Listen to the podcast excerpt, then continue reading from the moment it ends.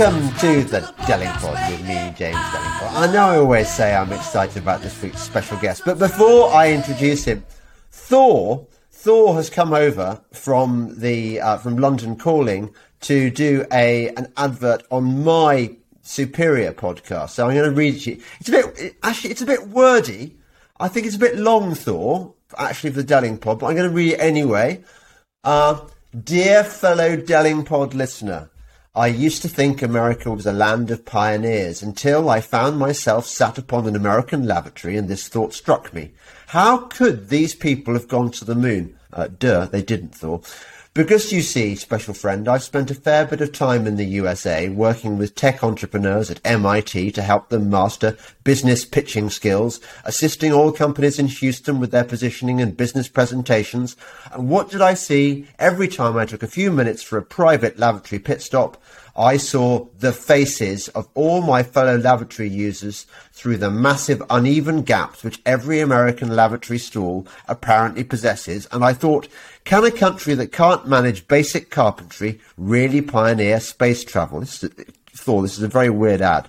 Seriously though, you and I both love James and his Delingpod, don't we? We love him because he is truly a, a pioneer, an idea pioneer. James and his guests pushed the boundary of ideas, and the Delingpod has been my secret ideas pleasure trove for many a year.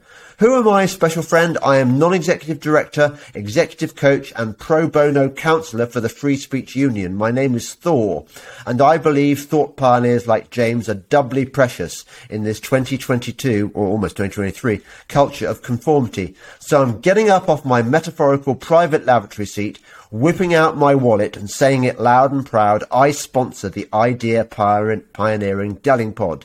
So, you could do with some problem solving ideas in your life, connect with me, Thor Holt, at LinkedIn or on Telegram at Thor underscore Holt. And yes, Telegram user means that Thor doesn't trust the science since 2019. Kind regards, Thor. Uh, actually, Thor's better, I think, than the, than the copyright in that advert suggests. I, I would contact him. He's he's he's a really good um, sort of coach and will add brilliant amounts of value to your business. Anyway, now I can, after Thor's wordy intro, I can finally introduce my special guest that I'm delighted to have, Mike Mew. I've been trying to get you for ages. It's great to have you on the Delingpod. Thank you very much. So, Mike, um, I gather you, you, you know nothing about a Delingpod. I mean, you, have lucked out here. It is the greatest podcast in the world. Um, but I'm, I'm, not used to doing it this early in the morning. Um, because you've got lots of lots of clients coming up, haven't you? Yes, yeah, I'm a busy boy. Um, I first heard of you um, when I was reading that book about breath by by James Nestor. Yeah. Um, and I got very excited because I'll tell you a story. I mean, you are a, a, a trained orthodontist, and I'm always interested in the subject because I've got terrible teeth, you know, crowded, like a, like a lot of English people, I think, mm. uh, of my generation particularly. And I, I went to see recently, or uh, a year ago, um, one of those places that specialises in making your teeth better with, you know, you t- and you talk about all the stuff about Invisalign or or versus braces and stuff, and they were talking to me. They, you know, they're very nice and it, they, you know, nice and expensive and stuff. And obviously, we're going to do a, expensive. Yeah, reassuringly expensive, and they took me through it all, and and I was on the verge of signing, and I thought, hang on a second I really don't like the idea of shaving off bits of the edges of my teeth. This makes no sense to me. This seems wrong. That, that actually, even if it's a tiny amount. So I never went ahead with it. And I'm really glad I didn't because I think that maybe the thing that you do is actually much better than the sort of the, the, the mainstream stuff. So tell me a bit about your well, your dad first of all, because you because you you inherited this this this this strange business you do, where you're not really an orthodontist, you're orthotropist. Yeah, we, we refer to this as orthotropics because we needed it. You know, if you're going to be different, you might as well have a slightly different name because you know that then identifies you. You, you know where you stand. Yeah. So we came up with some orthotropics because we're orthodontics, orthos straight, dontos teeth, straightening teeth. Well, we're saying orthos straight or correct, um, and tropos growth. So we're looking at orthotropics. We're trying to correct the growth of the face. Um, clearly, we're looking at the whole problem very differently, and you know sometimes I find the easiest way to, to breach this difference is to ask the question, why? So I was one of those annoying kids, as was my father. And of course, you know, we've got to contribute quite a lot of this back to my grandfather. But we, I start with the question, why? Why are teeth crooked? It sounds such an obvious statement, but that's kind of, you know, often what science is are supposed to do. You know, they're supposed to ask the really simplistic, basic question. Because many ways you could say if you don't understand the cause of a problem, you don't understand the problem. You know? And medicine's supposed to be about treating the causes of these problems. And, you know, I couldn't tell you if our ancestors had type 2 diabetes. I couldn't tell you if they had sleep apnea. You know, lots of these things I, I, I don't know because they're dead gone. We haven't got them anymore. You can't look. There were no research, you know, uh, done at the time, so we've got no idea. But I can tell you where the teeth were. In fact, I can tell you where the teeth still are because we've got skulls. I can go down to a museum and I can have a look. And woe behold, they never had crooked teeth. In fact, none of our ancestors really looked much like us at all you know, these guys had, you know, we, we're supposed to have our wisdom teeth as well, so that would be 32 teeth. All of our ancestors always had all 32 teeth in these, you know, in this fantastic cranial, you know, craniofacial. So that's, that's jaw structure.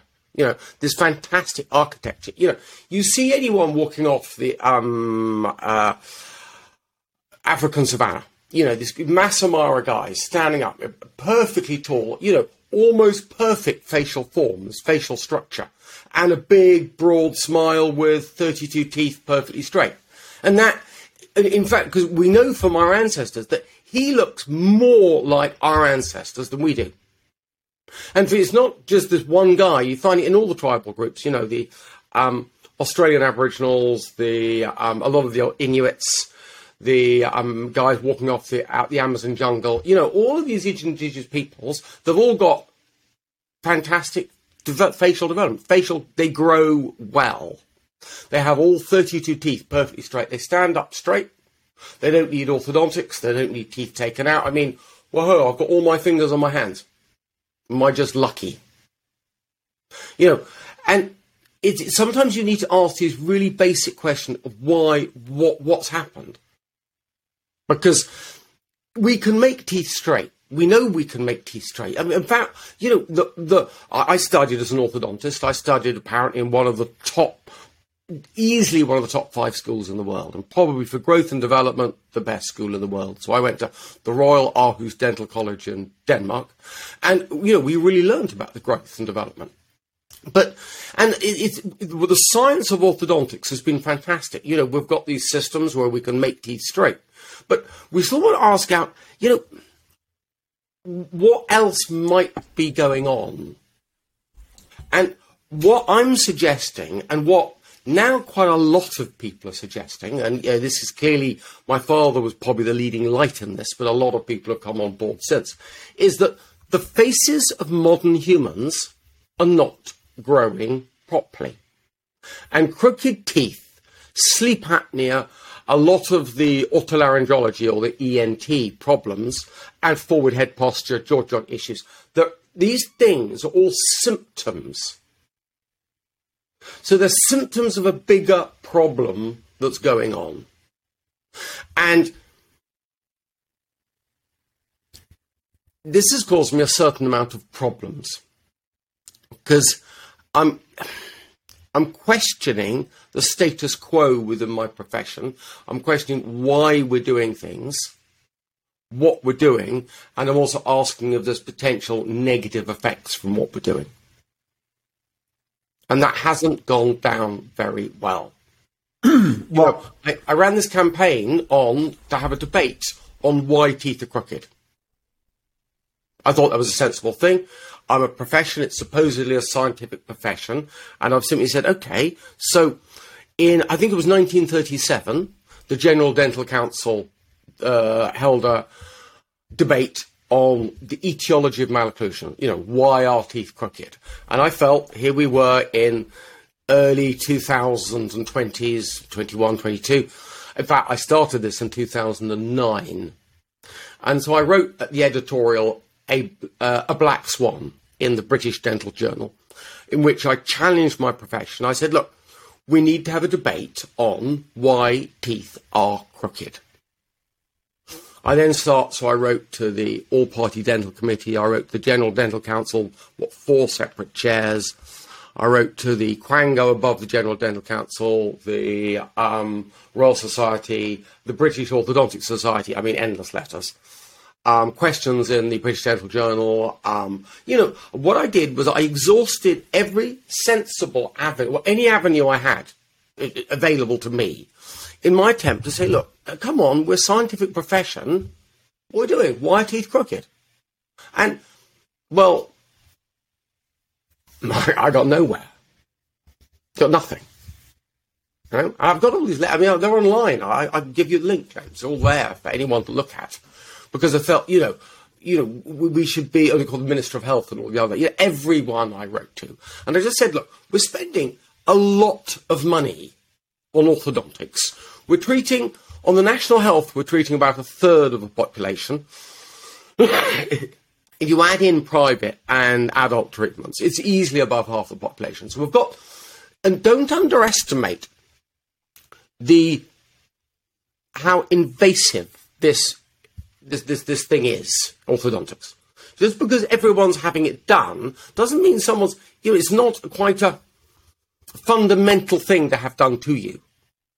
And we're doing it to over half the population in the developed world. And sometimes more. I had one girl who said that, you know, a patient of mine, so she was having treatment, and she said that everyone else in her class has braces on. That's 100% of that class.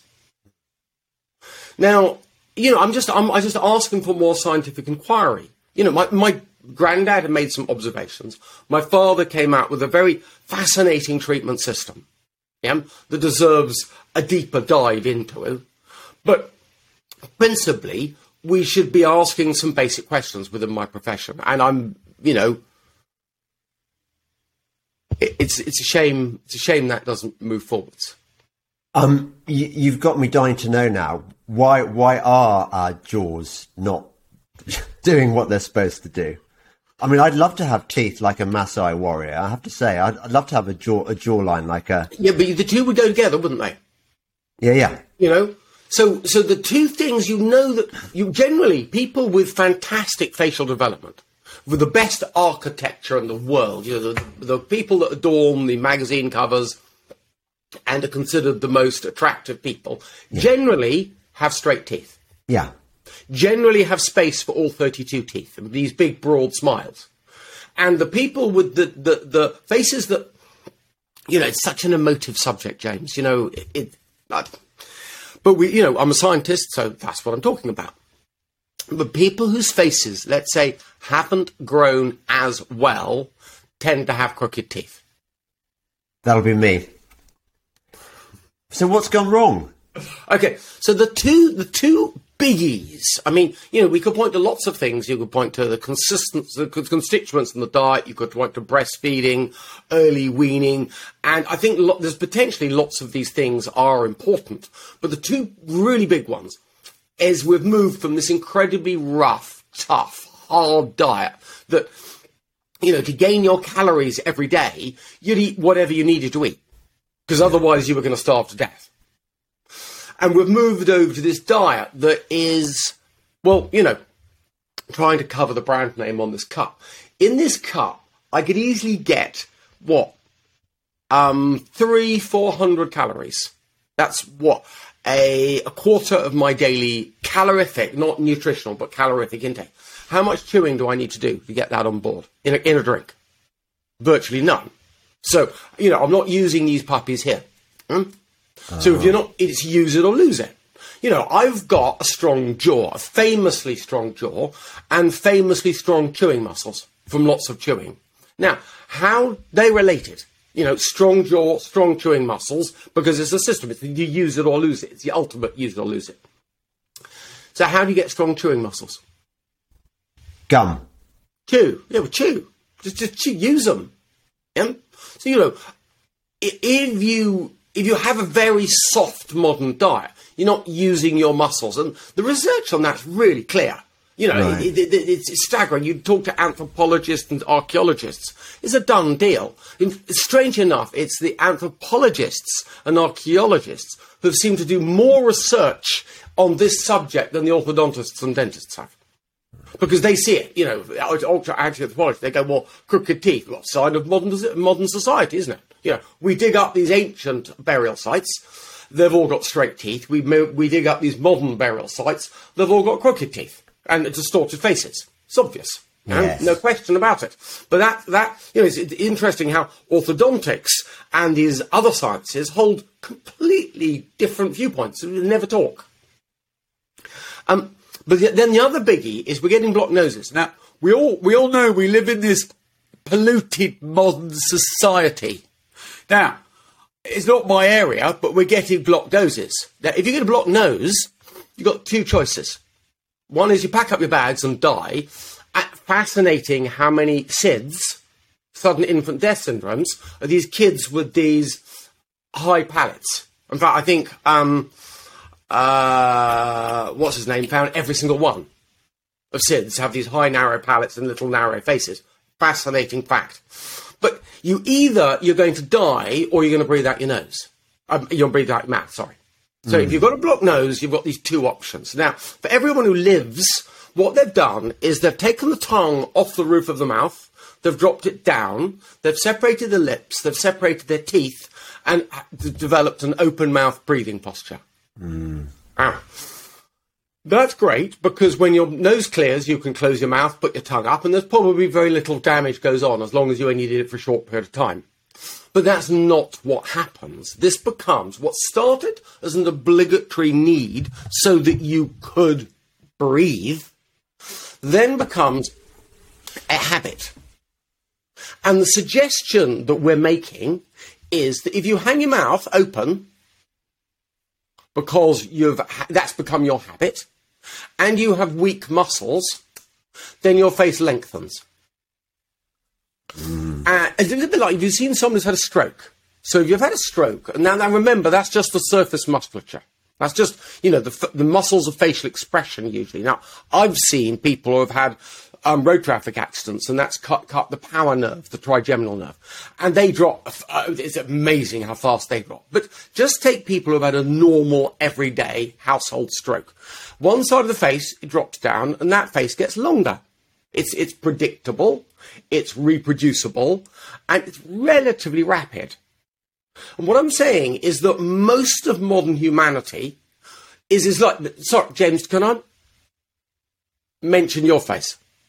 Yeah, of course you can. Yeah. So, you know, your face is longer. Hmm. And it's dropped down. And if you've only got so much face, as it drops down, the cross sectional area reduces. And you've got hmm. less space for teeth that are crooked and slightly narrow dental arches. And that's you. It's you, description of you. And the problem is that, yes, you know, we get crooked teeth. We don't like crooked teeth. So you can make them straight. But hang around. Crooked teeth is just, it's one symptom of this distortion. Hmm. But if a face is distorted, there are going to be other problems. And you know, we've seen the incidence of crooked teeth escalate, but we've also seen the incidence of other things like sleep apnea escalate. You know, when I qualified as a dentist, my that's my undergraduate, my first qualification. When I qualified as a dentist in 93 at the Royal London Hospital in the East End of London, sleep apnea wasn't in the syllabus. There was something else with the term sleep apnea in it. So I, I, and I remember that. So I know that sleep apnea per se wasn't in the syllabus. Now, I talked to a North London ENT surgeon about 18 months ago, and we're having a chat, and I said that I thought 10% of the population was going to die 10 years early because of sleep apnea and its consequences. And he said, Ooh, I think it's more like 20. Now, when we're not talking about, we just need to talk. We need to have the scientific process. I want to be able to engage with people in my profession and principally because of prevention. You know, I've got some uh, interesting ideas and I could argue that I'm getting the best facial outcomes. You know, I'm making kids who come in to see me who are visually challenged and we're making them, I'm making them beautiful. You know? It's not cost effective. I can't really do it and make much money. That's a problem. But, and it's hard work. But basically, you can break down what I'm saying to stand up straight and shut your mouth. That's yes. not a new idea.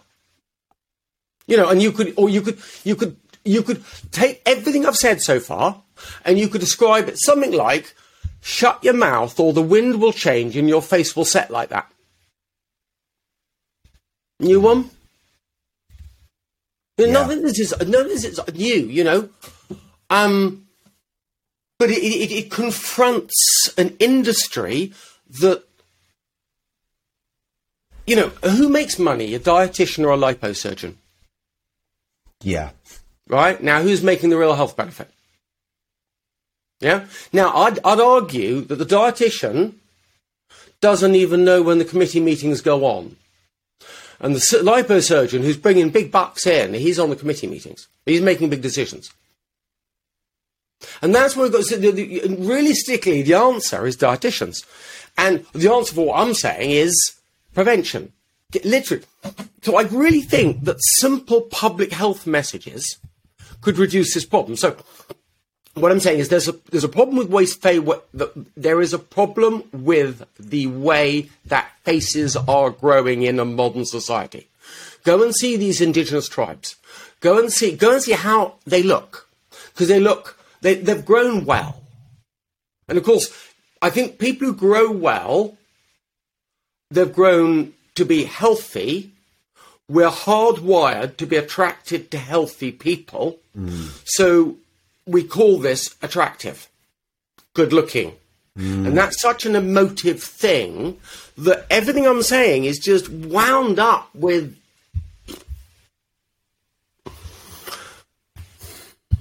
You know, how can you get by this? I'm making people good looking. People who are good looking are healthier. You know, is good looks and health two separate sides of the same coin? I mean, it, it's very judgmental. You know, when I've, I've always been fascinated, I've had people come in, particularly, you know, 10 years ago when, before the internet, people would just come in to see me because they were, they'd been told by an orthodontist they'd need four teeth taken out. Mm. And probably eight, actually, because you're not going to get your wisdom teeth in either, probably. So they come in to see me, uh, they bring their child to see me, and they just want another method to make the teeth straight without taking teeth out and I'm trying to explain what I'm doing and the fact that I'm not going to, I'm going to try to change the way the face grows so the face fits all the teeth. Rather than removing the teeth, just accepting the growth of the face, taking teeth out to match what the face has developed. And clearly, any, you know, a lot of mothers would understand what I'm saying mm. and they'd jump ahead and they'd say, you know, they, they've come in and they've literally laughed at little Johnny's teeth. Their mother's laughing. His teeth are all over the place. What a mess that is. Looks terrible. but as soon as they twig that I've suggested that little Johnny's face hasn't grown properly, they stand up and express insult. They, they lose their sense of humor. And this is this thing, you know, and it's held this whole science back. It's faces. You know, I, I'm suggesting that most people, my face hasn't grown properly. Most people in the modern world's faces haven't grown properly. And in fact, you know, we, we can chart this back because, you know, you go back to the medieval period and, you know, up till the sort of 1400s, faces weren't, it wasn't, wasn't a perfect situation. They weren't like the, you know, hunter gatherers. But right up to the medieval, end of the medieval period, nearly everyone had all 32 teeth in their head. They were more or less straight from when they were born to when they died, and they had reasonable facial proportions. And it's progressively gone downhill since, with the Industrial Revolution clearly being a, a, a relatively large turning point. And we're getting an, an exponential growth now. But we're also seeing this exponential growth in sleep apnea. And, uh, you know. What is, what is sleep apnea? Sleep apnea well, it is not the most perfectly defined problem. And I would suggest that's because it's a symptom of something else, like malocclusion, crooked teeth. You know, it's hard to define malocclusion because I think it's a symptom of something else. The same way as sleep apnea, I think is there's a problem with someone else. You know, there's lots of different definitions of sleep apnea. You know, we can have or upper nasal restriction syndrome or um, sleep disordered breathing. But basically, what's happening is your tongue's going in your airway, and the, the more you breathe in, it just acts like a bung. So, and it's happening. Usually, people, well, it'll happen at night. People start that they're snoring. Remember, if you're snoring today, you've got a high likelihood of sleep apnea in the future. So take note of it. And of course, you can use those apps. You know, you can buy phone apps that um, listen to snoring, and it's a really good thing to do. Remember, knowledge is power. You know, I recommend everyone takes records. You know, it's vital. But sleep apnea is when, when you try and breathe in and you, you, true, you occlude your airway because the more you suck in, the more you pull your tongue in your airway. And of course, you're going to die now if you can't breathe. So what you need to do is pull your tongue forwards. However, you often need to wake up to do that. So what you're doing is you're fragmenting your sleep. Mm and that is incredibly, incredibly bad for you. So the fact that your oxygen saturation falls way down as you as you're starting to um, occlude your airway, particularly after you've become used to this for a while. So you know, constant, constant, you get used to it. So now your oxygen saturation has to drop right the way down before you are stimulated to wake up. And the fact that you are stimulated to wake up, and this can be repetitive, like 50 times in a night, often not as many, but let's say, you know, even, you know, you know yourself, if someone wakes you up, have you got kids? Yeah. Yeah. Yeah. yeah. you know yourself, you're only going to be waking up twice in a night to feel destroyed the next day. Mm. Yeah. Well, if you're woken up 50 times in the night, you know, you're, you're, you're completely destroyed. And that then becomes a normal pattern. And this, you know, it stresses every system on the body massively. You know, it upsets your hormonal balances, it upsets your stress levels, it upsets um, your diet. You know, the old question do, do people become obese and get sleep apnea, or do people get sleep apnea and become obese? You know, you, you could make an argument both ways. The first way is more common argument, but when you've had sleep apnea, you really crave the very foods that make you obese you know, the comfort foods. But hell, you've had a terrible night, you know? Don't you deserve it? Mm. Yeah. No, I was just thinking. I, I remember once I did a, I did a speaker event in um, in Southern California, and it was hosted by this guy who'd become a millionaire, if not a billionaire, selling devices for people with sleep apnea. Mm. And you're absolutely right that the, it, it's the people who are in on the the cure for all these conditions who are making all the money, and the people who are talking uh, about did preventing, you say cure? Well, okay, not cure. The the people who are, yeah, palliative uh, treatment. Yeah, palliative treatment, exactly. because the, w- w- apart from my own my own um, messed up teeth and, and, and, and jaw and stuff, that one of the reasons I'm very interested in, in, in your experiences and your story is that it aligns with so much so many of my other discoveries about the the morally bankrupt world of the food industry, of the of the, of the pharma industry. For example, I mean, we we needn't go into this one, but cancer, the the cancer industry. They they don't want to cure cancer. I mean, it would be a disaster if they cured cancer because what eighty percent of big pharma's profits are from from the fear of, of cancer, followed by the treatments for cancer which don't actually stop you dying but they just keep you on a sort of life support and we know that there are there are cure, there are there are ways of not getting cancer and dealing with it but but they've been suppressed in the same yeah, way I, that I've you got, to, I've got, uh, yeah. Remember, you remember, I'm a paid up member of the um, medical establishment. I've got to be, you know, there's, James. I think there is concern that what you're saying needs to be looked in in more light. More light needs to be shone about this, and I think that it, it's a great. You know, I, I don't like to. I, it just worries me. You know, worries. All I'm calling in my profession for is debate, the scientific process, hmm. and I'm shocked how it's got me nowhere. Literally, well, it has got me somewhere. I'm up in front of the General Dental Council, and they're trying to take my license away. Yes, well, tell me about that. It me somewhere, but, I was you know. shocked to read that. I, I, I think it's it's a witch hunt. I, I think you should be entirely free to, to pursue your your your interest. I mean, you, you seem to be doing good. I, I well, don't yeah, get I it. mean, the, the, the crazy thing is here, it's that there's no suggestion of, of harmed anyone. It, it's just a philosophical debate. I mean, you know, we've got, I mean, we, we've talk, got th- there's three cases against me.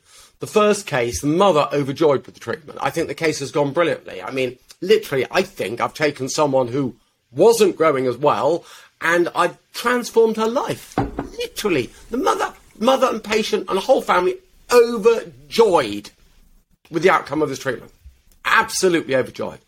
Second patient down the line, well, I treatment planned the patient. I didn't treat them. Someone I, I employed, I was trying to employ a dentist. It was, it was a, a vain attempt to try and expand my clinic. Yeah, yeah. You know, it's- I struggle. You need to. well, you, it's the money thing. If you don't make money, how can I employ, afford to employ a dentist? Yeah. Because by regulation, no one else is allowed to do this except a dentist. You know, it's all sewn up nicely. Yeah, yeah. Then how do I? I can't afford to employ a dentist to come and do this.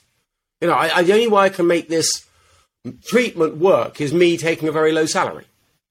It's the only way I can make it fl- fly. But you know, then I can't. I mean, I'm just hopefully we're just getting to the point now um, where I can move forward. Anyway, I was employing a dentist. She actually did the treatment. Um, I, I don't want clearly. This is the point, and this is the, this is really, Jen. This is the really difficult thing. I cannot tell you too much about what's going on because Self I'm not-. And this is the this is the whole you know i want to stand out and shout this is wrong. This is wrong on so many levels but i can't go into the details so i mean you- you're stymied aren't you? You know it's it's like this is how we do it. We're going to silence you so you can't stand out and say anything and then we're going to slyly gut you. Are, are you allowed to tell me what what they're trying to get you on? Well, they're trying to say. So anyway, that the second patient, I didn't do the treatment. Mum, um, I never got on with mum, and uh, what can I say? What can I say? What can I, anyway, the treatment they never went. They, they literally a couple of months of treatment. It didn't go well. I didn't do it. Someone else did it. So in theory. The only thing you can have a go at me about is the treatment plan, what we set out attempting to do. And of course, it was a very similar treatment plan to the patient A, the first patient. Well, if I got a result on the first patient, well, guess I should have been able to get a patient on the second result on the second patient had it they stayed in treatment.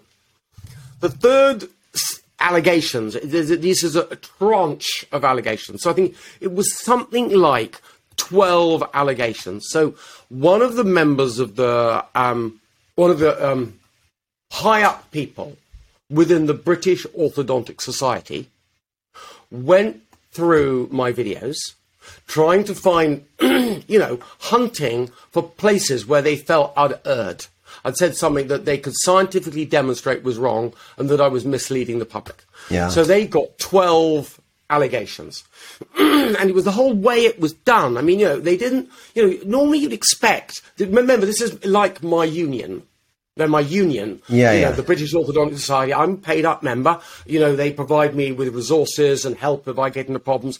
Now, what they've done is they've made a whole list of allegations, and rather than phoning up and saying, "Look, Mike, we're not very happy with what you're doing," blah, blah, blah, blah, blah, blah, blah, blah, blah, Yeah. maybe we could tone this down, or we could do this or this. Let's have a chat about these. Rather than doing that, they, they, they wrote them down. Now I know exactly what it is. Now I know. It, they wrote it down in a strange way. They wrote it down as a General Dental Council legal charge sheet. You know, this allegation being broken, this is a rule broken, the, and I mean, it all set out perfectly. So it could be copy and pasted by the General Dental Council into a legal action against me.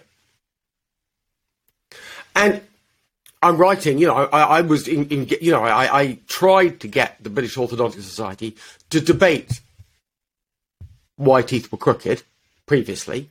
Then they gave me a chance to defend these same allegations before they threw me out. And I said, you know, can we, before, I, I can't defend those specific allegations, this list of 12 allegations made, without an understanding, an acknowledged understanding that it's not a genetic problem. You know, all the evidence suggests, I mean, there's piles upon piles upon piles of evidence suggests that this is something to do with our modern lifestyle. It's a lifestyle problem. You know, hmm. it, it's an environmental problem. It's not a genetic problem. And unless we get that, uh, we have that as a general acknowledgement, I, I, I'm going to struggle to defend my case here. So we need that debate now. And also, you're a scientific organisation. That, that's what you should be doing, having that debate. And to them, no, that was a red herring. And they threw me out. So I've been thrown out the British Orthodontic Society. And then clearly those allegations are on already on the desk at the General Dental Council, and now I've got to defend them. The General Dental Council actually have looked at the allegations and they've whittled them down to two. So I think that says something about the allegations in the first place. However, those are the three allegations patient A, patient B, and this list of allegations on the videos from my YouTube channel, Orthotropics. And, you know, I would have loved to engage and discuss these things. In fact, I would love to give anything with the British Orthodontic Society. In fact, James, any, I would love to have a chat like this with any orthodontist on the planet, any professor on the planet. You know, I just want to talk. I'm, going to go through these things. I want an open, normal, genuine conversation like this. But I want to ask searching questions, and I, and, you know, I want other people to ask those tough questions of me. I mean, maybe you're not in the position yet to understand the weakness and holes in my argument, but please, I want the tough questions. What I want. I want the scientific process. I want to think how we could do prevention. You know, um, please support, promote, whatever, my campaign, prevent crooked teeth. Because, you know, we've got this idea, we've got this concept, but it's not cost effective. What's cost effective is telling a child to eat with the mouth shut. The value of simply getting a child to eat with their mouth shut is it's, it's, it's massive. Breathe through their nose. Hmm. Chew some tough, chew some gum. Go and get some chewing gum, and after school, get your chew, kids to chew gum. It's not rocket science.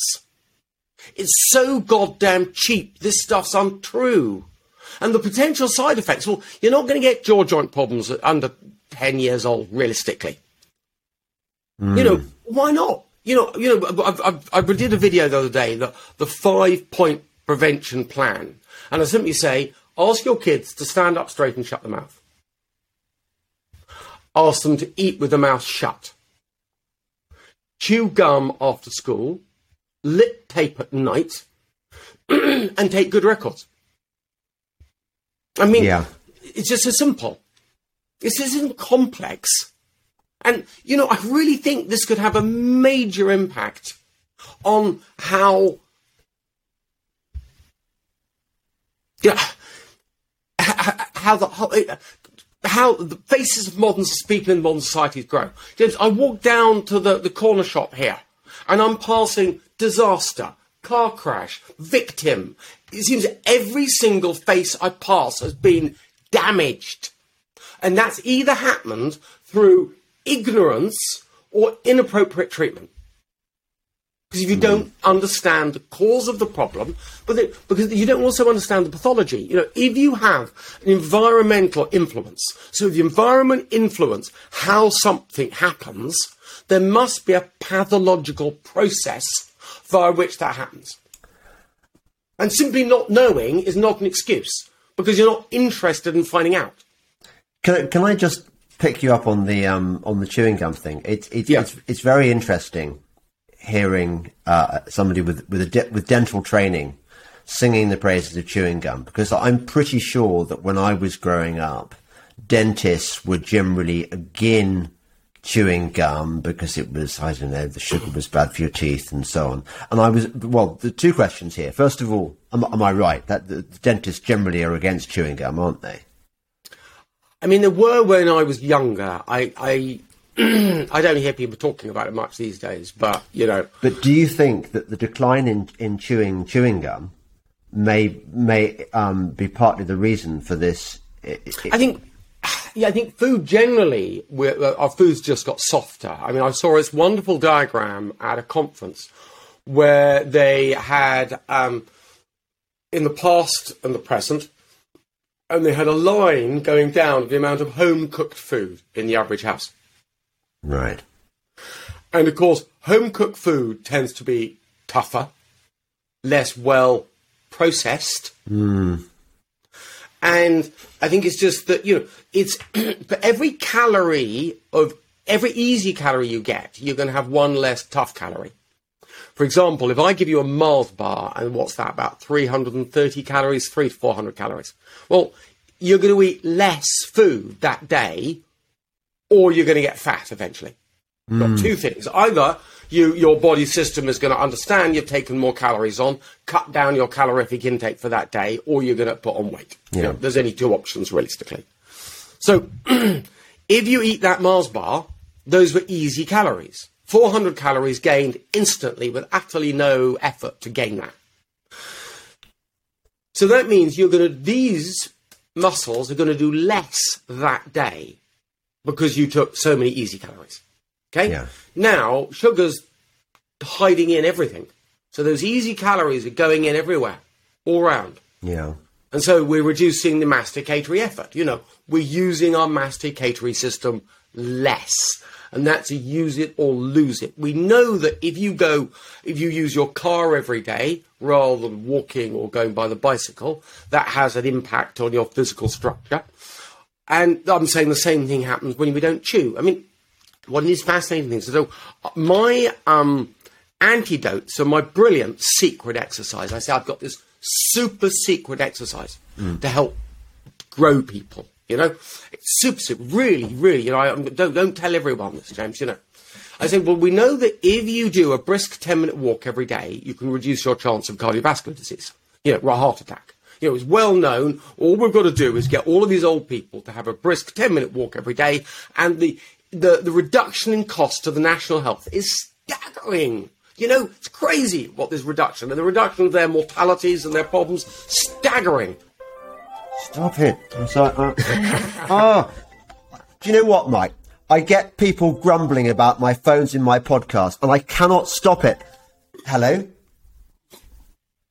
Oh, no, I'm in the middle of a podcast, Ratty. Please call back.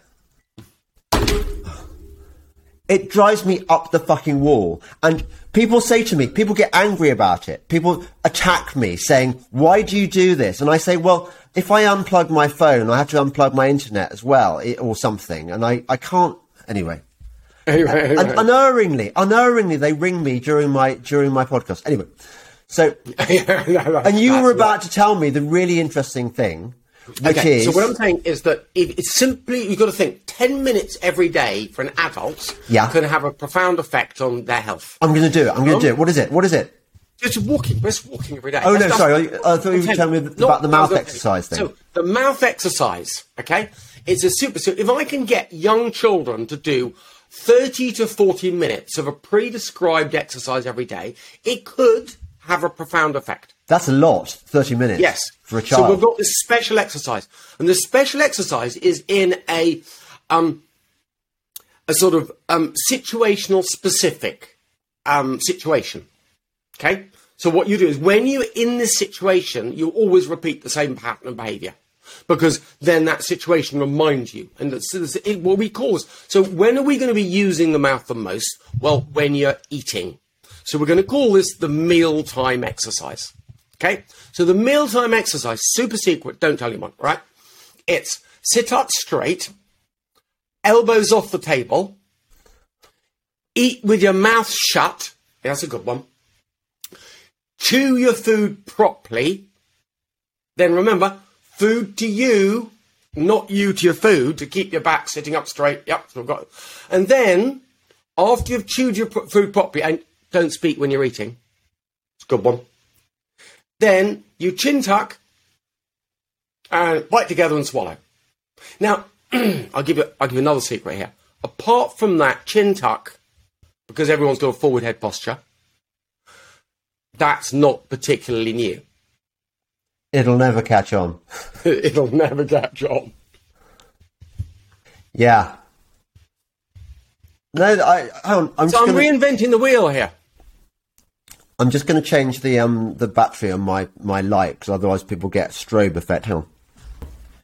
Yeah, there's a lot of there's a lot of wisdom in folk wisdom and tradition, isn't there?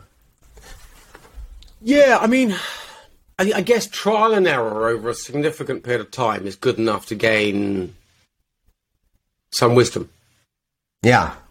you know and you know it's just it's what i'm trying to do is i'm trying to get the message out to more people because it just it, it really upsets me you know i uh, i wish i could get the school i mean problem is this court case puts such immense pressure on you. You know, I I, I, I decided so. Um, in about with 2009, I wrote this editorial, The Black Swan, and then I wrote, um, continued with letters and a, a letter writing campaign to just get my profession to do the sci- do the decent thing. You know, follow the scientific process Yeah. of course, it, it, it got no nowhere.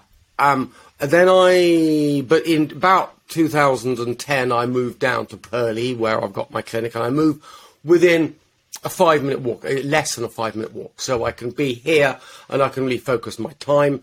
And then, and then I put, then I spent all my money. Um, my mother died, so all that inheritance, um, everything I've got, I've just pumped into trying to create a centre here where we change how faces are growing. But of course, it's not easy to do that because, as I said, who makes money, a dietitian or a liposurgeon? Changing people doesn't make money. You know, um, for all the great concepts, the great ideas, the great appliances, sometimes I'm sat there with little Johnny saying, Are you going to wear the brace? And Johnny goes, No, I'm not going to wear the brace. And where, where do you go? I mean, uh, Yeah. you know, there's no amount of highfalutin philosophy or qualifications or research or whatever. Nothing is going to going to persuade Johnny to wear his brace. And that's what it comes down to. And I've got to get him to try and swallow with his mouth closed. I mean, he doesn't like doing that. And most parents kind of, as much as, as, as much as, as much as we, I, I can engage them mentally, engage them with with cognitive, you know, a discussion, mm-hmm. they still think, "Hello, doctor. Here's the money. Make my child better." Of course. that's what we've got in medicine, Yeah. you know. And I think that you know, if, so another example, um, Jeremy, I, I, I make is if I went outside on the street here and I got hit by a London Red double decker bus, then I'd want modern medicine on my side it's been absolutely brilliant. There was nothing like it, you know. Anesthetics, antibiotics, um, uh, uh, hygiene theory. You know, I don't want to get infection. You know, I want someone to wash their hands when before they put them inside me. And you know, I, I've taken on an ambulance, and you know, it's uh, no doubt we have achieved absolute brilliant success with modern medicine. However, if I've got a chronic condition, well, almost by definition, then modern medicine hasn't fixed it. That's why it's chronic. And it's kind of about time we started looking for other explanations or other answers. And I think that would be the grown up thing to do. That would be the scientific thing to, to look at all of the chronic problems we have in medicine, because that's what's costing the money. You know, when you actually look at the, the cost of the medical health, the, the acute problems, that's a very small scale of the national health. The national health is spending its money on all the chronic problems. And by definition, if a problem's chronic, you're not correcting it. Okay. And we just, you know, we need uh, to, to, to go through the chronic problems and just saying, okay, well, who else has got some ideas? And, and having that open debate about things. And it's strange when you're in, you know, when, when me in my situation here, I'm, I'm I start to see, I, I see orthodontics and the orthodontic profession from this particular angle. And that kind of wakens me up to looking at the other bits of medicine and how, well, I, you know, unfortunately, I'm not completely alone in beating the drum and saying something's wrong here. Yeah. Well, you're not. I mean, there, was, there are parallel stories across the. I mean, uh, I, I sense that you didn't want to talk about them because you're still part of you is wedded to the. You, you, you can't quite get rid of. I'm not. No, Jim, I'm not completely wedded to them, but I'm just. I'm just getting disappointed, and I don't want my. You know, I'm just progressively getting more disappointed, and. Um. You know, I. I cognitive I, dissonance, maybe. I just don't want to. You know. I totally see where you're coming the from. Hood, the more worried I get you don't you don't need to fight the battles of other other branches of medicine. You, yeah. You've got your own battle to fight, and and, and that's fine. Um, can I ask you, Mike? Um, never mind the kids. What about people like me? Is is there is there anything we can do? Uh, uh, uh, we oldies to un unruin. Well, uh, this is the problem with adults is your bones so weak. Yeah it doesn't have the growth capacity that is going to be very important in rehealing problems if any problems occur. Mm-hmm. And you're now set in your ways. And you're set in your ways in two ways. First of all, you're set in the way because of like muscle memory and those things we, we know. But also, if you think about it, you have, so you've got a slight forward head posture. If you tried to chin tuck, possibly like this, yeah.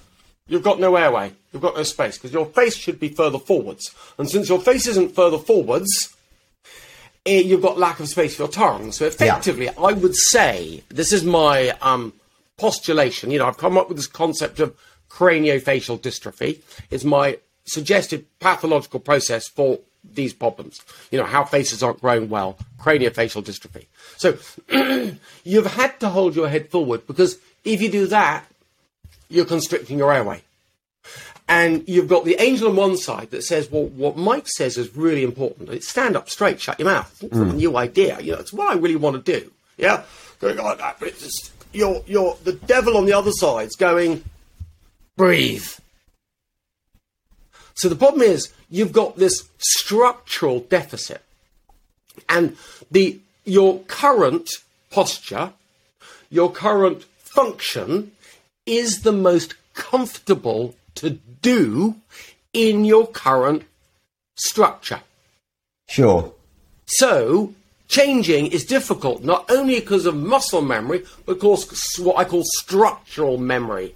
So the structure, the memory of the structure that you have, the, the, the, the memory inherent in the structure you've got is diverting your patterns.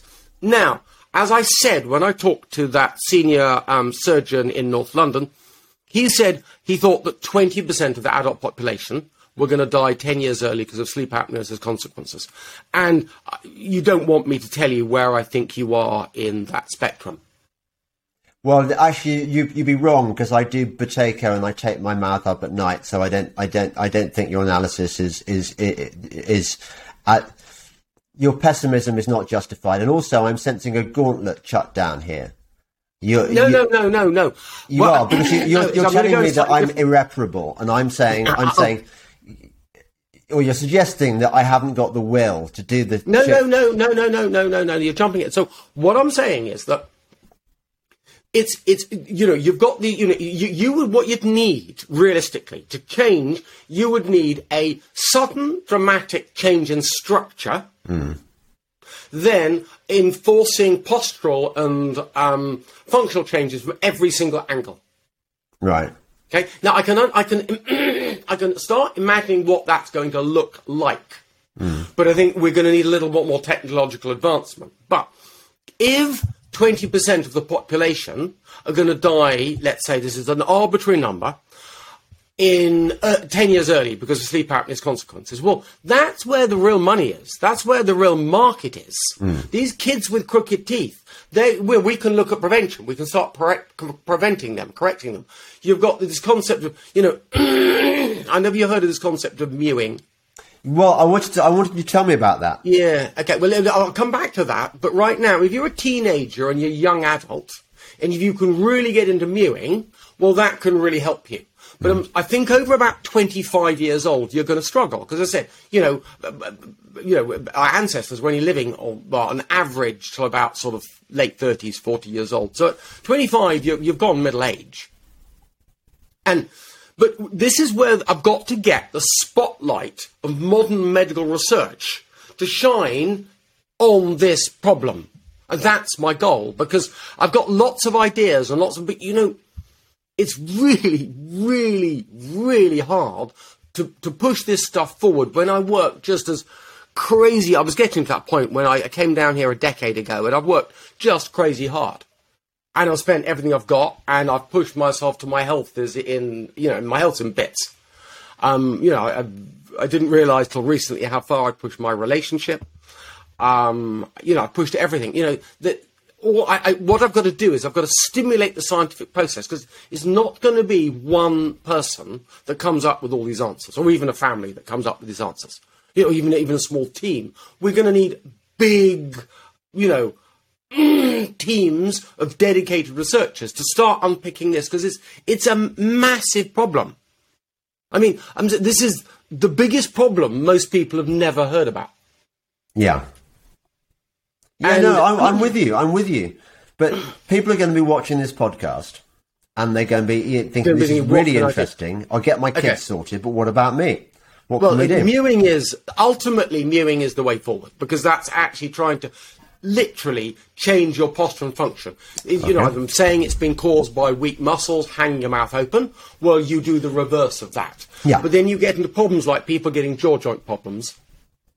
Problems, as I said, people are just too narrow. You know, they, they can't stand up straight because their tongue's in their airway, or they're getting blocked noses so frequently that they can't um, properly breathe out of their nose. And then you've got to, sometimes you've got to make some type of intervention to help them with that. Now, clearly, I'm, I've been working, I've, I've been using appliances and actual mechanical systems to help, tr- help try to change people, but it's, yeah, it's really hard, me doing the research here.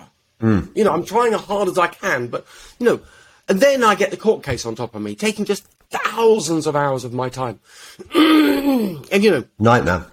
it's a nightmare. And of course, you know, I had medical insurance, so uh, indemnity insurance, and I got had one of the top indemnity insurance. You know, I, I, I just because I, was worried that you know Yeah. I knew I was different.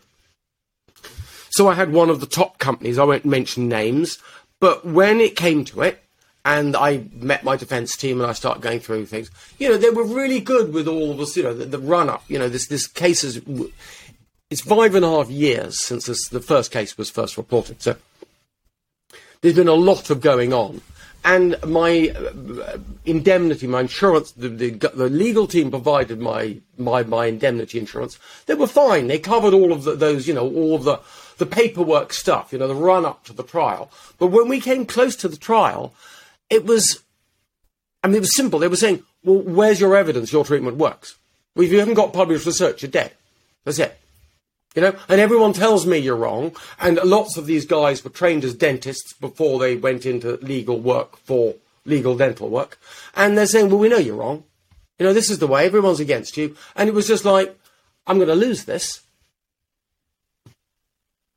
These guys aren't. They're not going to give me adequate legal protection. It's not going anywhere. And I talked to a, we had a christening, and I talked to a mate of mine, and he goes, "You need this bloke. You need um, Stephen Vullo." And guy's not cheap, but I tell you, he's brilliant. You know, that's the legal response I need. And so at least I'm going to have decent legal legal representation. And but that was my house. You know, This is I- appalling. I'm getting ready to buy a house, and there it goes. Off it goes. Luckily, I had that money.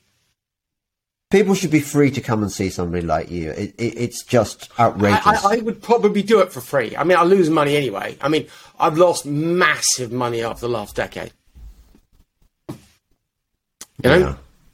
you know, I, I, and you think, what's it? Well, you know, your your fourth decade in life and into your fifth decade. This is when you're supposed to be earning bucks to, you know, make a life for yourself, make make make your future. And I've I've lost money.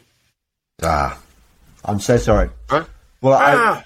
I, I hope that um, what if you get what what can they do to you? I mean, what, Take my license to practice away. And they what- can't put me in prison. okay, and if they, They do that, what does it mean? You you won't be able to do anything. I'll write a book or something. But what if somebody like me wanted to come along regardless and didn't care about your? You're not allowed to do that. Then you can throw you in jail.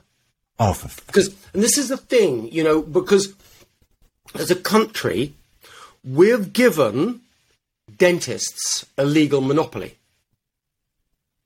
yeah, Now, they were given that monopoly, and there was quite strict rules underlying that, that they shouldn't do precisely what they are doing. So, but, you know, no one's, no one's going to look at that in my court case, are they? That's, that's, um, No, esoteric. Of course You know, oh, you shouldn't be doing this. Oh, really? No, but we are, and here's the allegation list, and you've got to respond. sure. But you know, you you can't you can't give give a professional legal monopoly unless you have you try and lay out rules on how they should behave, and but then they don't have to they don't have to follow those rules. You know, we we you know and the scientific process will sod that if it's getting way of you know a good business. Yeah, uh, this is really, really horrible and upsetting, and and so consistent with everything else I've learned about across the board. Um, I mean, you are just a an example in your field, but this is this is universal, it's, it, and it, and it's evil. It is absolutely evil. The- it, this is um, people protecting vested interests. It's it's closed shops. It's it's like mafia style. It's it's yeah. It's it, it's it's crooked. It's corrupt, and it's wrong. And I'm sorry for you. well, uh, but I aim to win, James, and I aim to change all of this. I guess I'm naive and I'm a little bit stupid. But my aim is, you know, because if I can make, you know, sometimes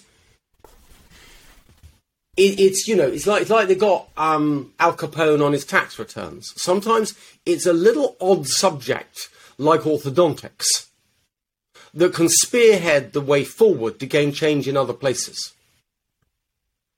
Yeah, Because, you know, we, we could talk about lots of the more serious conditions, but only a few people get those conditions.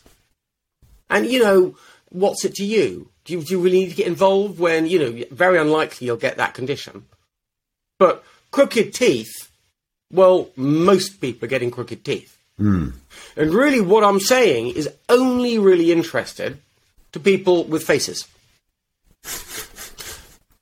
However, if you happen to have a face, hmm. this is it just this is going to be one of the most interesting things.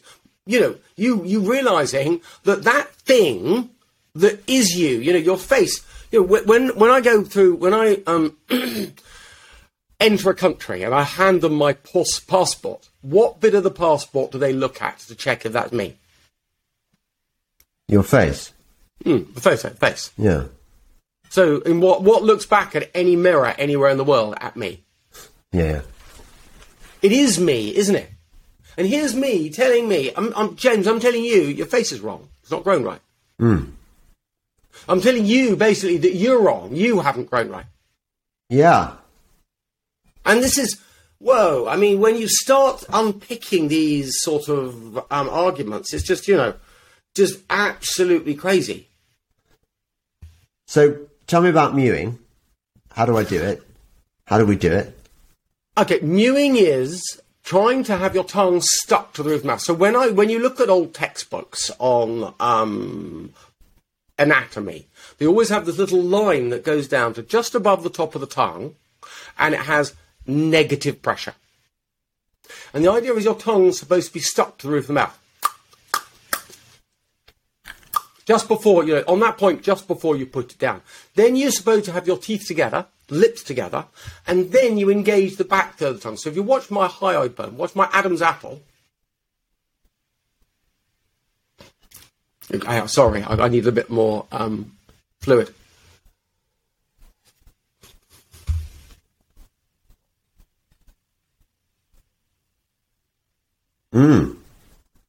So you're holding your Adam's apple higher up. And that's, that's because you're holding the back third of your tongue higher up. And you can hold your back third of your tongue higher up there. You, you suck it into place. So it's effectively, so if I just relax and with my mouth open like that,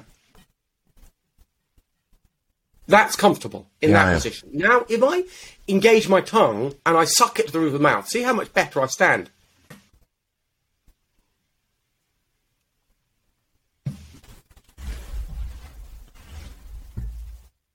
Then that's comfortable. That's actually where I want to stay. You know, people who keep saying, "Oh, stand up straight, do this," but but it's uncomfortable. You're Probably using the wrong muscles. All these things with strings and shoulders. You know, most of them are fake. You know, they're they're they're, they're not quite right, and they're, they're causing other problems in the way. But getting the back third of the tongue up, you can then hold it with some suction, and as long as you keep your lips together and don't allow that suction to be lost, you you, you, you stand you stand up straight. And that's mewing. And the, the profound effects on your whole body. I mean, for example, you, you engage the back of your tongue, push your head back a little bit, then all of a sudden you could fall forwards or you could fall backwards. You now you're in an equilibrium. Most humans are spending all the time with their head forward. So the muscles up your back are doing far too much, and the muscles down your front do nothing. And then we wonder why our tongues hanging out. Hmm. Well, you used to do that. Stand up straight. Start walking on the street. You're more or less instantly barefoot walking without thinking how that happens. Mm-hmm. And you can feel your abs contracting. Bang, bang, bang, bang as you're walking along. It just wait. It just it seems that as soon as you get this top segment, I mean, you know, I say the keystone. I mean, this area is the keystone. As soon as you get this top segment in place, you suddenly find how, without in thinking about it, you're you're walking better, you're standing better, you're, you're you know, your, neurology is working better. You know, I, I mean, I'm not here to give sort of crazy, wild um, benefits of things. It, it, I find it, it is interesting. You know, maybe I just stumbled on something that was quite useful. But I also, what I see is I see these kids, and this is what surprised me because I came up with this concept. I, I didn't term it mewing, it just got term mewing on the ether somewhere. Okay. But I gave a lecture for a um, someone called the 21 Convention. It was the type of lecture that I wouldn't have given if I'd done any research, any research at all. You know, the other people around me were pickup art, with other lecturers were pickup artists and bodybuilders, and you know, it was all a little bit. I think well, they're calling this um, incels. It was a bit incel related. anyway, I, I didn't know. I mean, it was at the um, Charing Cross Hotel and my girlfriend was working in Soho. I got uh, yeah yeah um, in, in um, Covent Garden, and it was just so convenient. It was just right at the time, just before I would pick her up. So um, we, we were going to go out. So great, fantastic. I did, did the lecture, and so if you want to Google that, you can. If you just Google Mike Mew twenty one, and I gave this lecture, and I knew it was to young people because I'd asked them in advance, and it, it seemed to resonate with people. You know, I made a clear, logical argument. I think an in, um, irrefutable argument. I think what I'm saying is irrefutable. I don't think any evidence against what I'm saying. And these people jumped on the concept. And at the end of the lecture, I was sort of the throng of crowd around me of people saying, "How can we make our faces better?" And well, that's kind of not what I said in the lecture. I said that I was using appliances. I'm saying this was the problem. This is how I was yeah. correcting it, etc., etc. And then I was mobbed by these kids saying, "How can I look better?" And I, was- I said, "I said you'd be crazy to try. It's so difficult. Change is such a difficult thing to do. However, I guess you'd be crazy not to try. Yeah, exactly, Mike. Come on. Oh, yeah, yeah, yeah. Come on. Yes. I'm, just- I'm sure my my my son has, has must have been exposed to some of this because he now chews this matcha. Is it gum? What, what's the Mastic gum. Mastic gum, Yeah, yeah, yeah. yeah. yeah, He's Mastic- mastic gum. so he yeah. must know. But so it, it's filtered out to, to, to the youth. Oh yeah. well, well, who was it? It was in the papers at the weekend on Saturday that that um, Bella Bella Bella Bella Hadid Hadid Bella Hadid. supermodel. Hella, Be- Bella Hadid, yeah. Sorry, I'm just not. a fan Yeah, yeah. We don't know about these people. So um, she's mewing, and of course I look on TikTok, you know, and um, I look at the. Someone pointed this out to me, so now I do it once in a while just to feel good. But um, I go to the hashtags on TikTok, and it was um, the hashtag mewing has been seen 1.9 billion times on TikTok, and Whoa. I think you know I'm, I'm gaining traction. You But- are. but, but yeah, no, it's going so. And I've got, to, I've got. Finally, I'm going to get a mewing app. You know, because I've got quite a lot to say about this. And when I went and I produced these, um, I did went on this 21 convention, and I had, I, I then was, uh, you know, we had a, we had an, uh, a, a Google alert on my name because Mike Mew is quite a, you know, there are not many Mike Mews around the world. It's quite a simple Yeah. little name. So we were picking up a um, people talking about me and asking questions about the video. So I went and then supplied the answers to these questions. And then I put videos up from my patients, uh, directed to the general ether, general world. And this is how the mewing craze got going. And I haven't actually put that much information up about what I was truly meaning. However, I then see images of people on the internet who have been mewing. Go and, if you Google um, mewing before and afters Yeah. or mewing results or something like that, Yeah. and you see these guys, and it's it's crazy. You know, you see this go though. Um, Vlad from Kazakhstan, and he's you know, like this, yeah. And then you see him two years later, and he's, oh, he's got a jaw like this, and you can see it's not fake.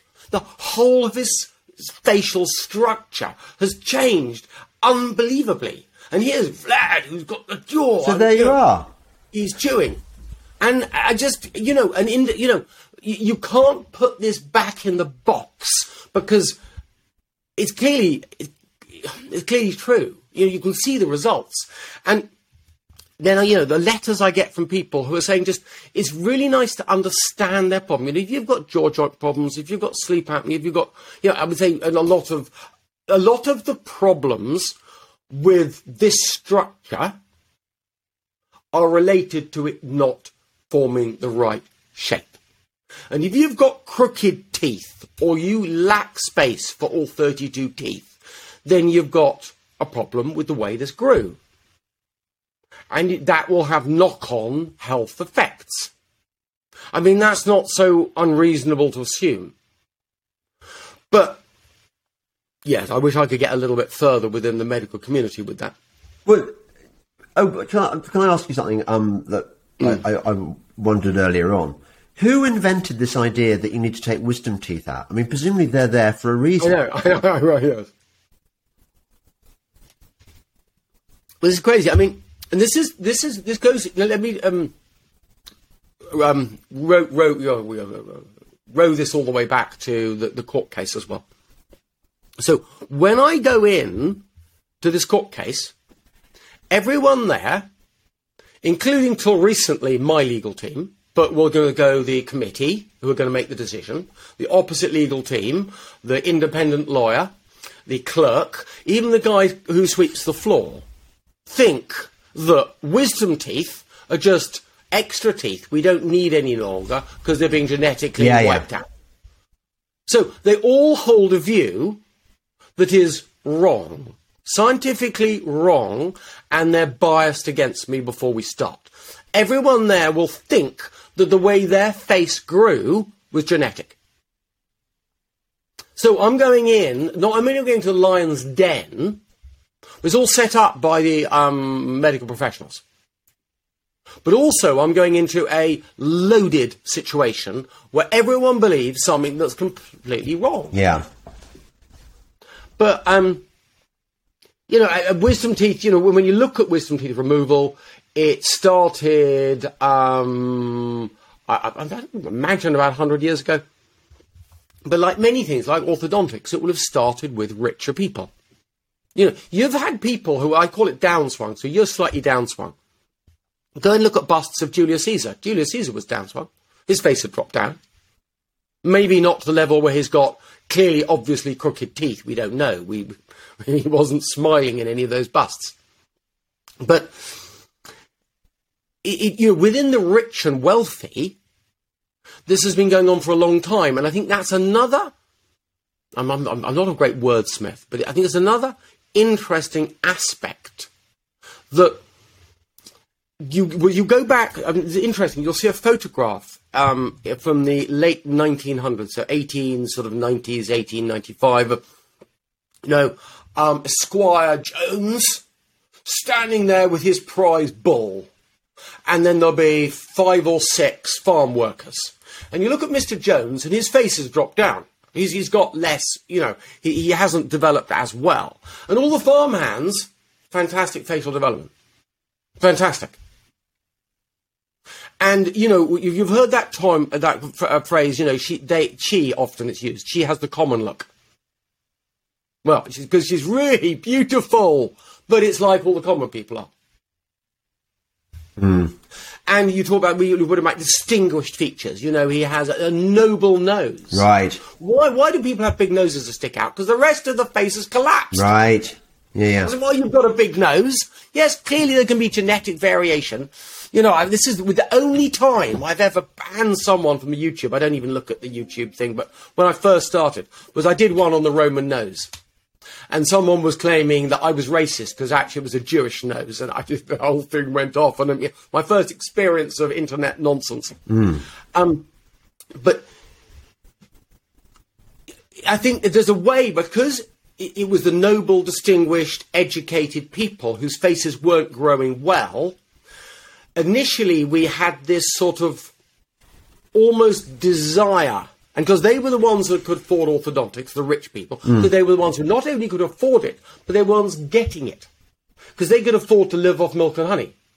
Yeah.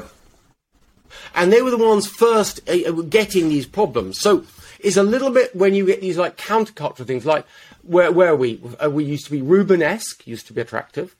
Then as everyone became fatter, well, we wanted skinny. Because you, you always want what we can't get.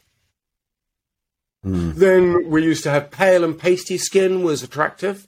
Then we went to the form where we've got a, you know, because that meant you weren't out in the fields. Mm.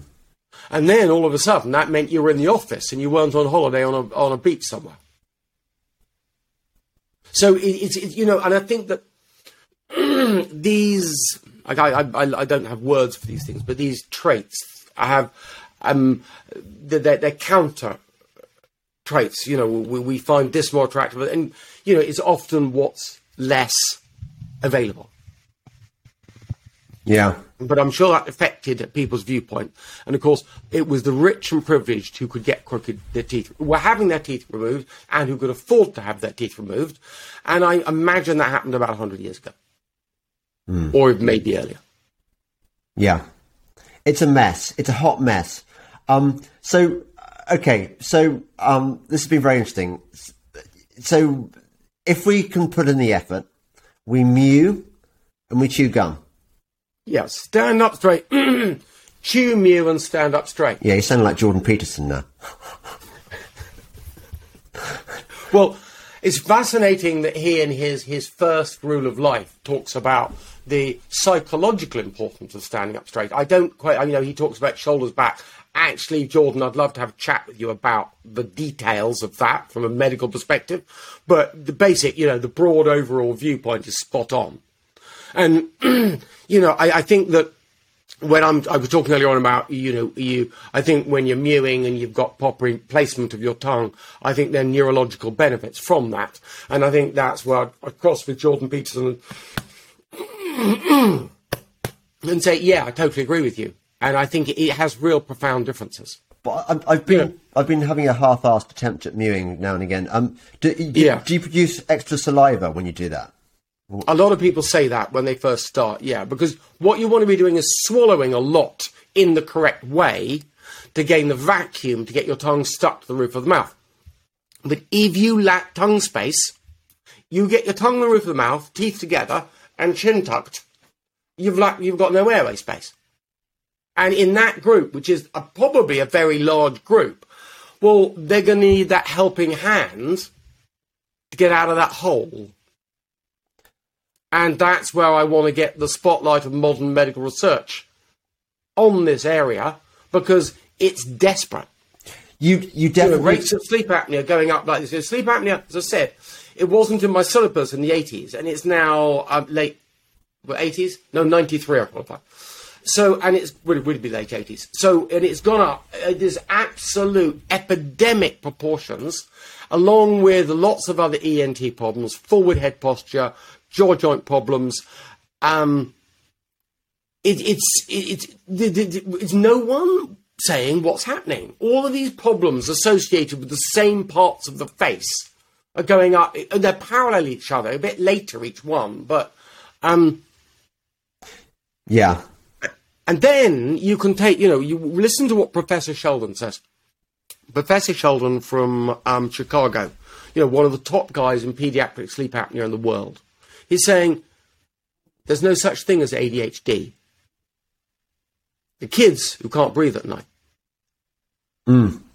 If you ever had, if you've ever had, let's say not probably not one, but if you've got three or four kids who are all sleep deprived, how do they act when they start bouncing off each other? They look just like kids with ADHD, just like them. Then what do we give to kids with ADHD to calm them down? Ritalin. Amphetamines, uppers, keep them awake. Yeah. Uh, yeah. Good point. You see? Now, I, I, I don't, you know, he may have a good point, but then if that's true, and we've got sleep apnea rumbling up like this, well, maybe this rapid rise in um, people on the spectrum is related to just the kids, they're not sleeping properly. Yeah. They're not getting a decent night's rest. And the compound effect of that, night upon night upon night, was going to be something. Sure. Sure. And you know, um, as I said, when you when you really look at this, you know, prevention. You know, that's what we should be looking at. Um, I just, you know, You need, to, Mike. You you talk a, good game, and I think you're you're you're fighting for, for, for truth and justice. Um, you need. trying. No, you are, um, and I can see that it's it's it's taken its toll on you. Um, you need to find somebody who's clever enough to be able to say, Mike, this is how your app will monetize your. Because look, you need you what, what you've invented something brilliant or, or or rediscovered something brilliant, Yes. and And codified, I think they said. yeah, you, okay, you've codified it, and and it's really important that you, you get support in your work and financial support. And I think the only way, you know, what you've mentioned about what you've mentioned about the response of the kids, that's that's where you're going to make your money. You've got to. Well, that's why I said, you know, I'm, I, I I know that, James. And actually, after this 10, 11 year slog, you know, damaging. So I've got Crohn's disease, and that at the moment I eat, my diet is such a simplistic, monk like diet with no alcohol, no anything, else, just so that I don't, because of my Crohn's disease. And, you Oh, know, you've got all sorts of- Crohn's. Oh, blimey! Yeah, and that, that kicks off with stress. well, have like you have you uh, have you tried Buteyko? yeah, yeah, yeah, yeah, yeah, yeah, yeah, yeah. Do you not find it I- I- useful?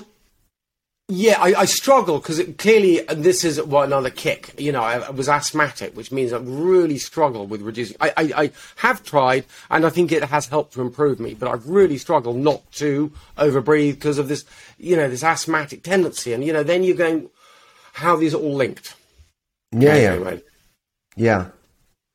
I'd say I'd say keep at it because Yeah, it's got I was through some hard supposed to times. have. I literally at eleven o'clock this morning. I was supposed to be interviewed by Patrick McKeown, who is a good friend of mine, who I've known for years, who's the leading one of the leading proponents of Buteyko. There it is. Um, Yeah, and, and he teaches. Used to. I would, would rent the room upstairs for him. oh, But but uh, this this this effort. I'm I'm now going to cut down on the patients I'm seeing. I'm going to cut out adults for a short period of time. Um, I'm going to cut the tr- clinic just to the most simplistic element that is reproducible, simple, and I can, you know, I, I need to stop making you know all this inquiry, trying things on you know, I- get so many people coming, really, really, you know, they're, they're desperate for me to treat them. And I just have to now say no, because yes, I could help you. I could improve your situation, but I just stick to something simple for my own sake, because the, the hassle and the stress and the, um, working so hard and not making money, that it's just hard work, that. So I'm going to cut down and focus more on these other things like these mewing apps, these other apps, and I'm going to try and gain governmental change. I want systemic change within the system because if I can get systemic change in this small little area of orthodontics, well, then I think I can work that through to other areas as well because, you know, I, I mean, as, as you were pointing out earlier on, there are other problems in medicine. just a bit. I know that. And I want to do something about that. And I want to try and push my profession into a brighter path. I'm with you. Look, lots You of people watching this, Mike, are going to be wishing you all the very best. Um, you're you're a, you're a good man, and you're doing great work. And thank you for sharing. Some That's okay. your- I just it just it needs more media attention. This whole thing. This is it. You've, your moment has come. You're on the Delingpod, mate. You've made it. This is peak Mew. You know, three generations of Mew have worked towards this moment where Mike, the, the grandson, appears on the Delingpod and everything is magically restored. It's great. It'll, it'll be good. So it's been good talking to you. Thank you very much. I'm going to go and listen. I'm going to go and look up Mike Mew 21, and I'm also going to gonna I'm going to learn how to mew, and I'm going to do some mewing. Yes, it is. I, wish you all the best. The problem is that um, old jigs, dogs, new tricks, and Yeah. you don't get some change in the sky. I'm sorry. Look, stop it. Stop being so negative, man. You, g- give us, give us hope. We want hope. People want hope. Okay, well then, uh, James, take good records. Yeah. take nice photographs in profile, in repose, so not making at a decent distance. You know, I talk about it on my um, YouTube channel, particularly in that five point prevention plan. But, um, or, you know, come here because we've got 3D cameras, so we can take your face with 3D cameras. And, we, you know, I'm trying as hard as I can to be as scientific as I can, to follow, to be as pure as I can in every respect. It's, it, it's got to be worth it. Um, yeah. I hope so, you know. Yeah. Yeah. Yeah. Well, I like the fact that you've got Yeah. strong jaws and, you know, I'm quite, I'm quite envious Well, that. that helps. I mean, sure, that's helped the message. Bastard. But you Right. know, but I'm, I'm generally regarded within my profession as a known charlatan. As a what? Known charlatan. Oh, they can, well, they can fuck off. Seriously, Mike. They, they, they seriously can. Absolutely, they can fuck right off. Anyway, I, I, I, I've got to, I've got to go now because it's the, um, it's the, the, the hunt is meeting, um, outside our church and I, I, I've got to go and look at them and in their splendour. Um, uh, so thank you very much for being on the, on the Delingpod. Um, That's okay. um, is there anything you want to, uh, well, please, please the- support the Prevent Crooked Teeth campaign, and there's all, there's some there's some places there where you can donate to the cause if you so wish. Um, and then when the Mewing app comes out, please buy a copy because that will help Definitely. out. Definitely. Is that going to be soon? Yeah, sort it out, mate. Seriously, sort. I- I'm an orthodontist. Yeah, I'm not so- really. I know. Well, this is the problem. Or a, We're not very good at this kind of thing, you and me. I can tell. no, no, yeah. We get the get the app out. Okay. Um, my beloved listeners and viewers, just let's let's be be honest here. Um, they are trying to close me down. They don't want people like me or Mike, indeed, to make a living, and and they will put all sorts of obstacles in your way. So whichever way you can support me, whether it's on Locals or, or Substack or or, or um, Subscribestar or Patreon, please try and get it past your bank and get and and and and, and fund me because I this is my sole source of income, and uh, you don't want me not to be doing this stuff. You really don't. You want to be supporting me just because you like what I do. I mean, never mind the perks. So please get off your ass and do it. Okay? Seriously. Thank you. Um, Mike, thanks a lot. That's okay. Cheers, James. Listen, thank you very much Um, for having me on your show. I hope this will lead to maybe bigger, better things, or even coming back at some point.